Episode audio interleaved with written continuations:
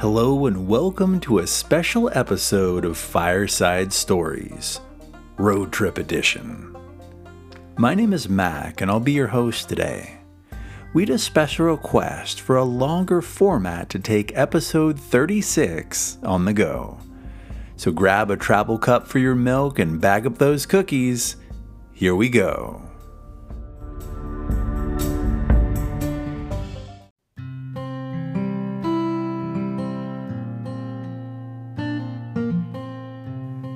The Dead Sea Squirrels Squirreled Away by Mike Nawrocki.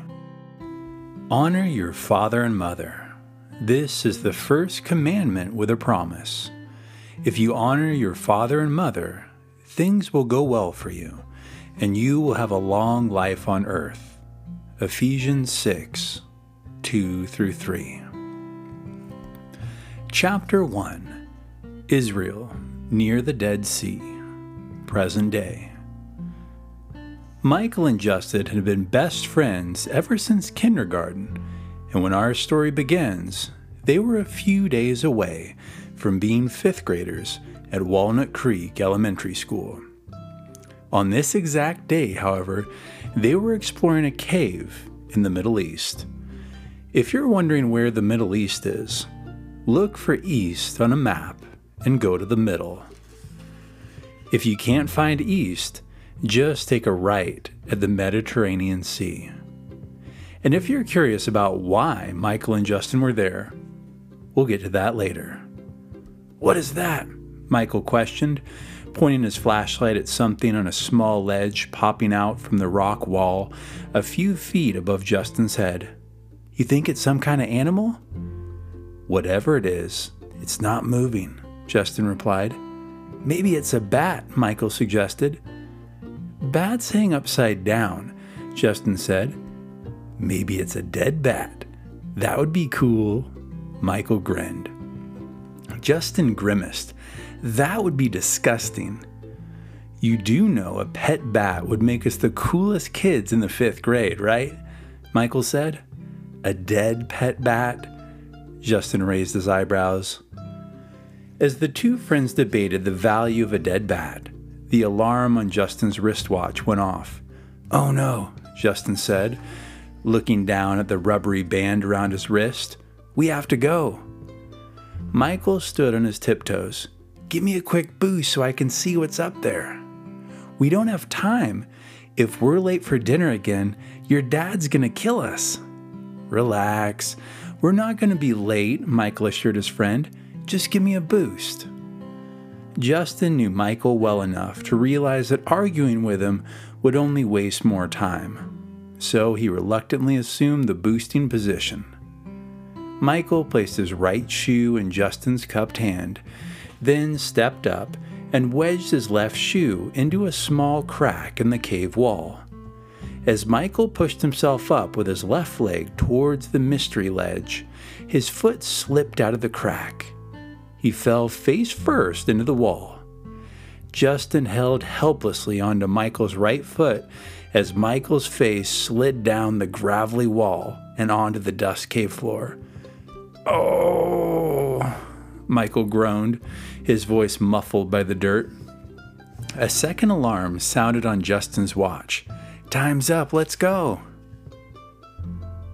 Chapter 2 Nothing bothered Justin more than being late.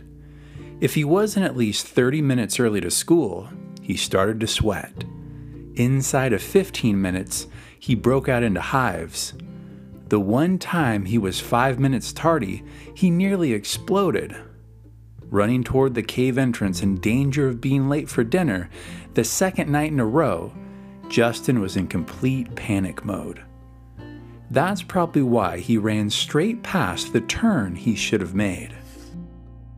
Michael, jogging carelessly behind his friend and digging cave pebbles out of his nose, assumed Justin knew where he was going. After a number of minutes of running past unrecognizable cave features, the panicked, late feeling in Justin's stomach gave way to a different kind of horror. He stopped cold.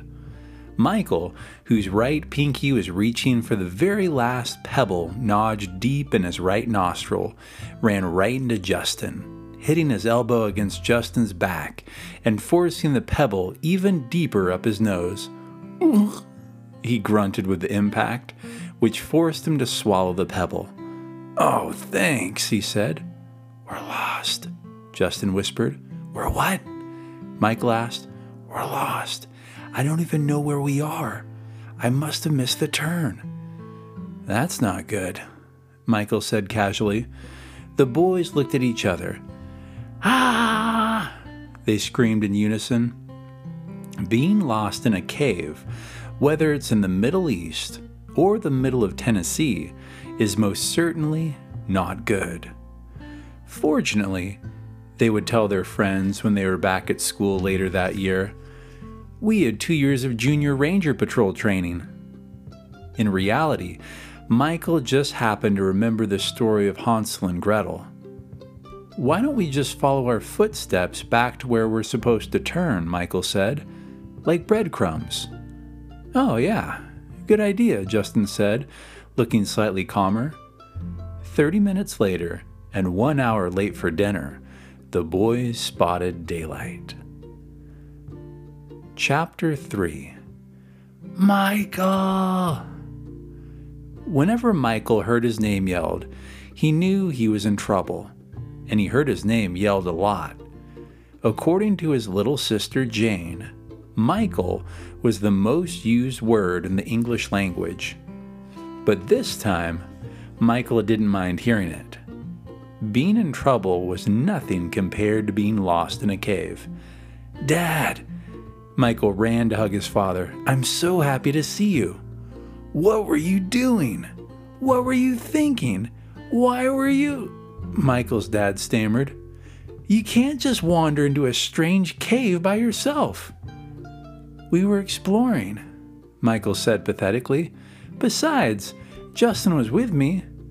It's also a strange cave for Justin, his dad yelled. I know, I know. I'm sorry. Michael said. I'm sorry too, Dr. Gomez, said Justin. If I lost you two on our next to last day here, I would be in big trouble with your mothers. Both of you are grounded until we ship out in the morning. Go to your tent, Michael's dad ordered.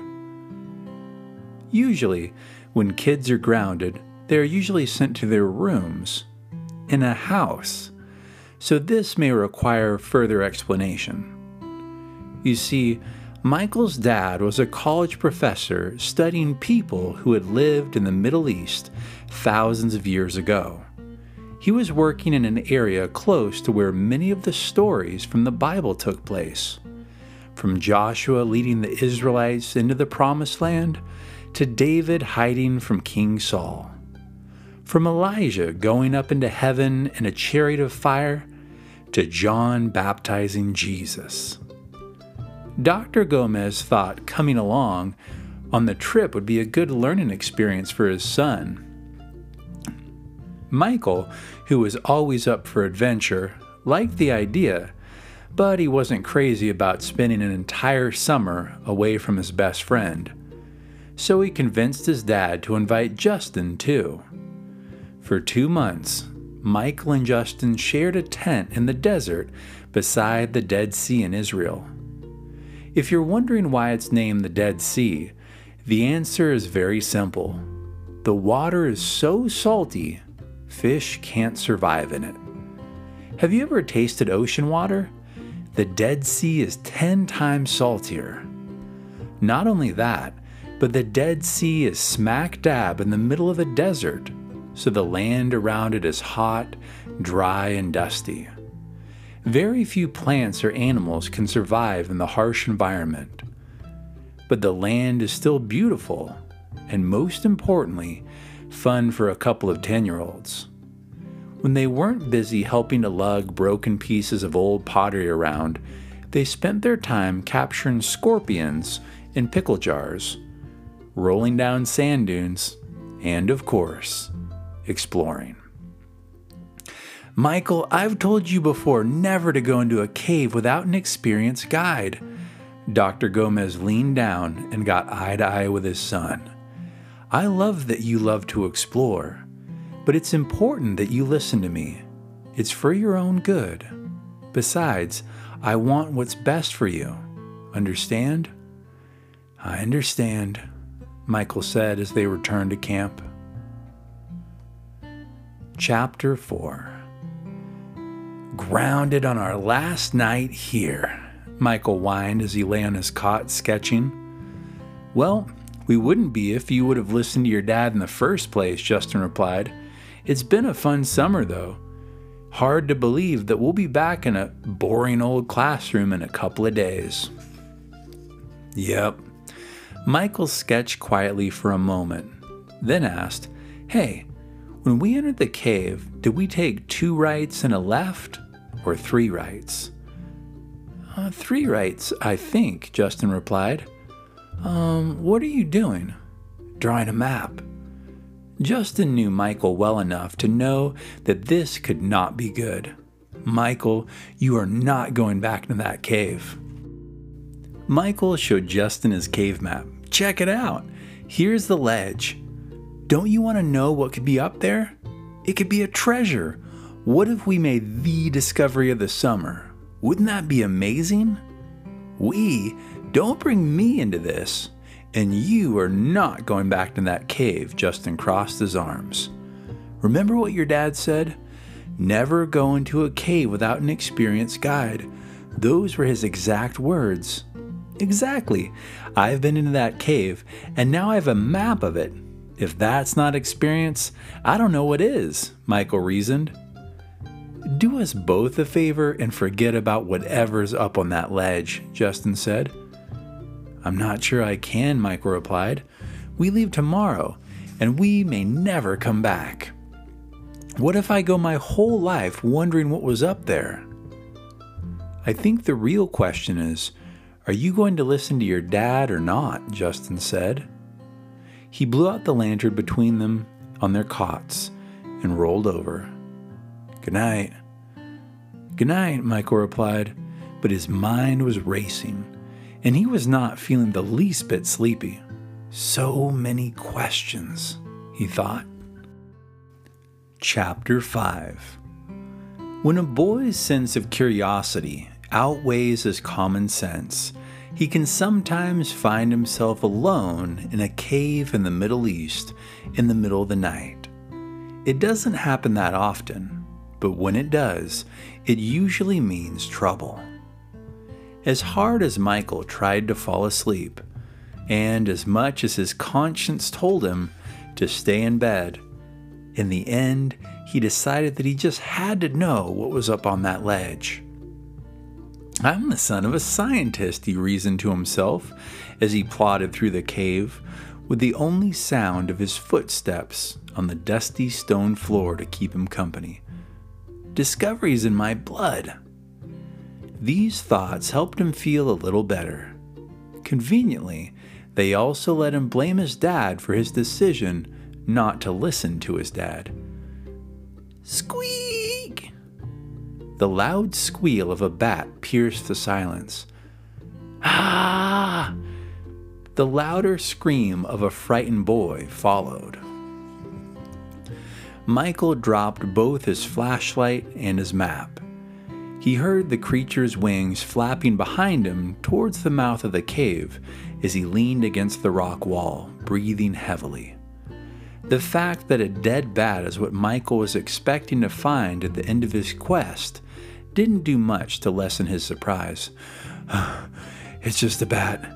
Bats live in caves, Michael said out loud, reassuring himself. He picked his flashlight back up, located the map, and was soon on his way again. It turns out that Michael's memory and his map drawing skills were pretty good.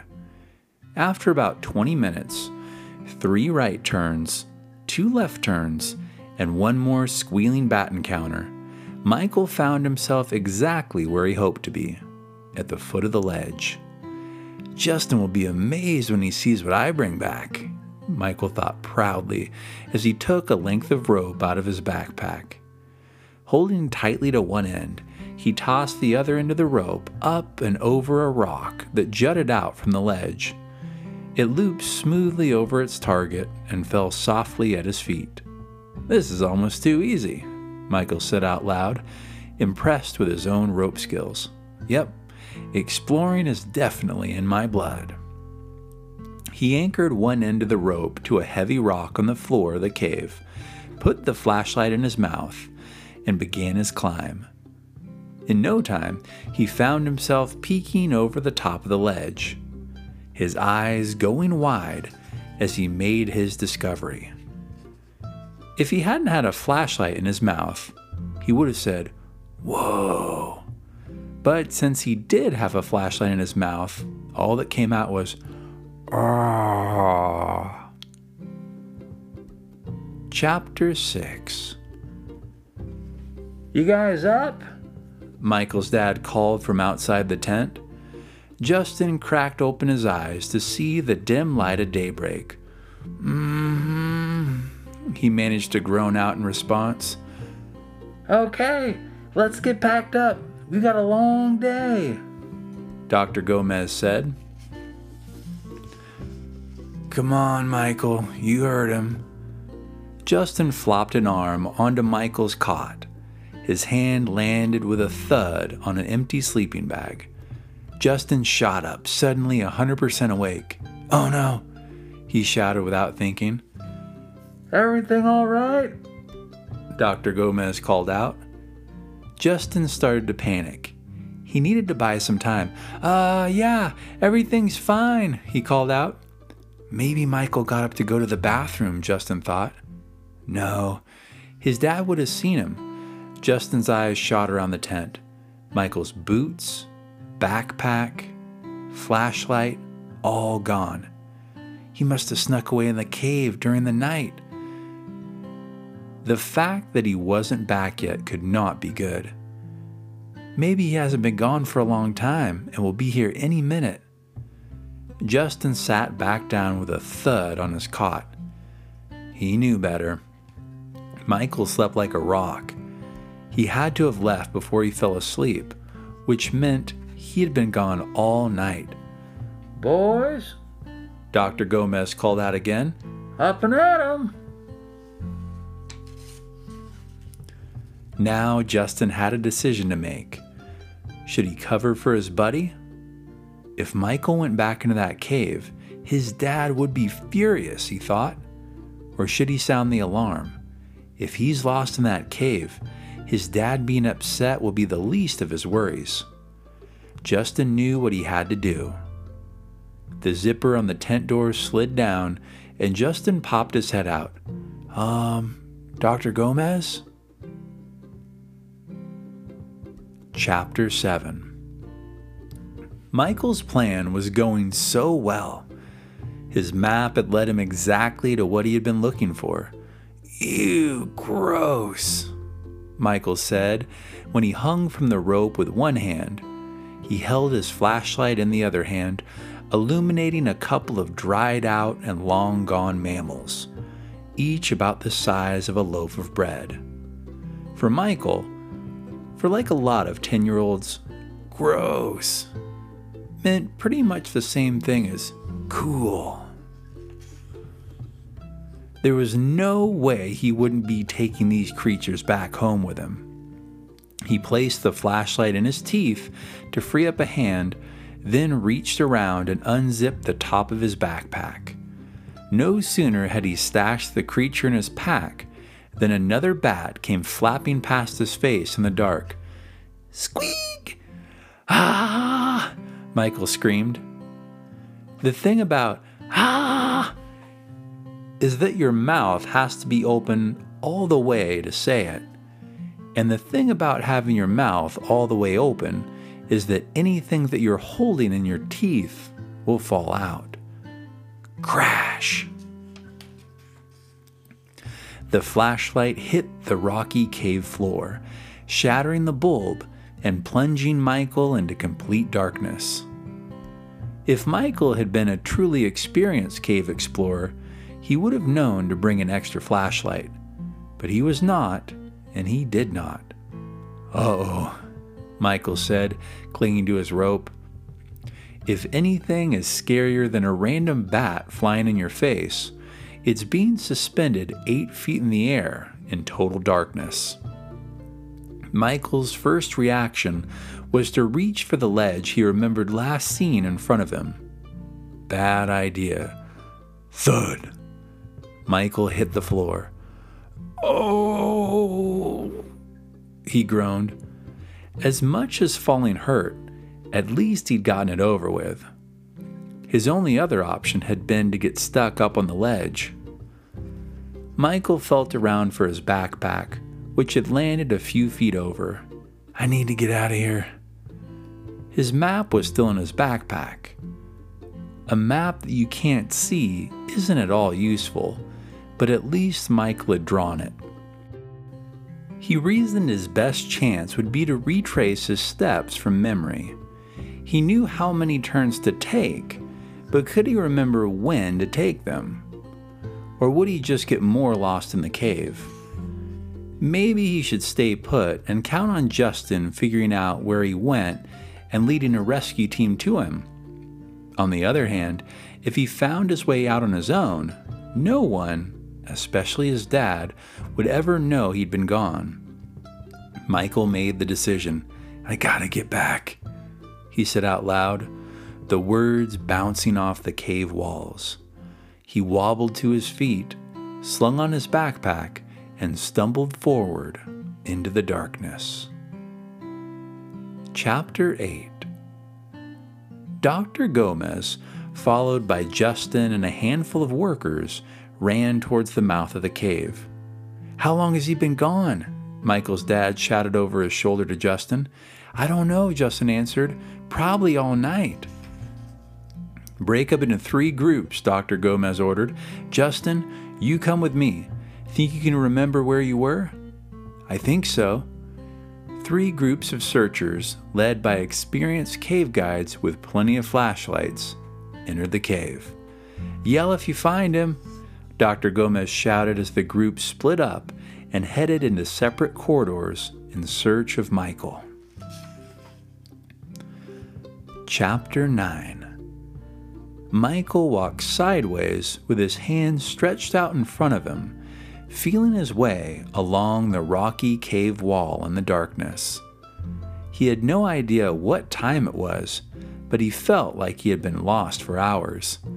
He'd taken what he'd thought were all the correct turns, but here he still was, lost in the dark, with no way of knowing if he was moving toward or away from the exit. Maybe I should take a nap, he thought. He'd been up all night, and he was exhausted. The thought of a giant cave spider or boy eating mole discovering him in his sleep, however, was enough to keep his eyes open and his feet moving. Why didn't I listen to my dad? Michael said out loud, his voice echoing through the corridors of the cave. I wouldn't be in this mess if I had. I don't even care anymore if I get in trouble. Dad can ground me for a year. I just want to go home. Suddenly, he heard a noise coming from the distance. It sounded like legs scurrying along, lots of legs. He froze, terrified, his heart pounding so hard he could feel it in his ears. What if it was a giant cave spider? It sounded like it had too many legs to be a boy eating mole. A narrow beam of light appeared on the wall about 50 feet in front of Michael. Because he'd been in total darkness for hours, just that little bit of light hurt his eyes. But it could only mean one thing. Thank you, God, he prayed. I'm here! I'm here! he shouted. Two men rounded the corner carrying flashlights. Light flooded the cave corridor as they approached the tired, dirty, and squinting boy. Chapter 10 Michael! Dr. Gomez shouted as he emerged from the cave with Justin. They ran over to where Michael was sitting with the men who had rescued him. Dr. Gomez hugged his son tightly. Thank goodness you're all right. You had me worried sick. I'm so sorry, Dad, Michael said. I should have listened to you. Dr. Gomez took Michael's face in his hands and looked him straight in the eyes. We're going to need to talk about this, he said sternly. Yes, sir. Beep beep. A small car drove up the rocky path outside the caves, its rooftop packed with luggage and crates. The driver leaned out the window and called, Dr. Gomez, are we going? If we hurry, we can still make our flight. Come on, boys. Dr. Gomez jumped into the front seat of the car while Michael and Justin piled into the back, and they sped off to the airport in a cloud of dust. After a loud and extremely bumpy ride to reach the main gate, Michael noticed a glare coming from the seat next to him. He turned his head slowly towards Justin and smiled sheepishly. Sorry. You should be, Justin barked in a loud whisper, hoping to keep their conversation confined to the back seat. I hope you're happy. What could have been so important that you had to go back into that cave to get it? Do you realize you're going to be grounded for a year, right? Michael wiggled out of his backpack and unzipped the top, making sure not to draw any attention from the front seat, where his dad was busy talking to the driver about the fastest route to the airport. Check this out. He reached inside his backpack and pulled out what appeared to be a bone dry squirrel covered in a thick layer of salt. Ew, what's that? Justin got as far away from the object as he could. I think it's a squirrel, Michael replied. Look, I've got another one. He pulled another dried rodent out of his bag. Ew, Justin said again. You have two? That's double gross. Get rid of those things. Who knows what kind of nasty disease we could catch? No way. Michael patted the squirrels.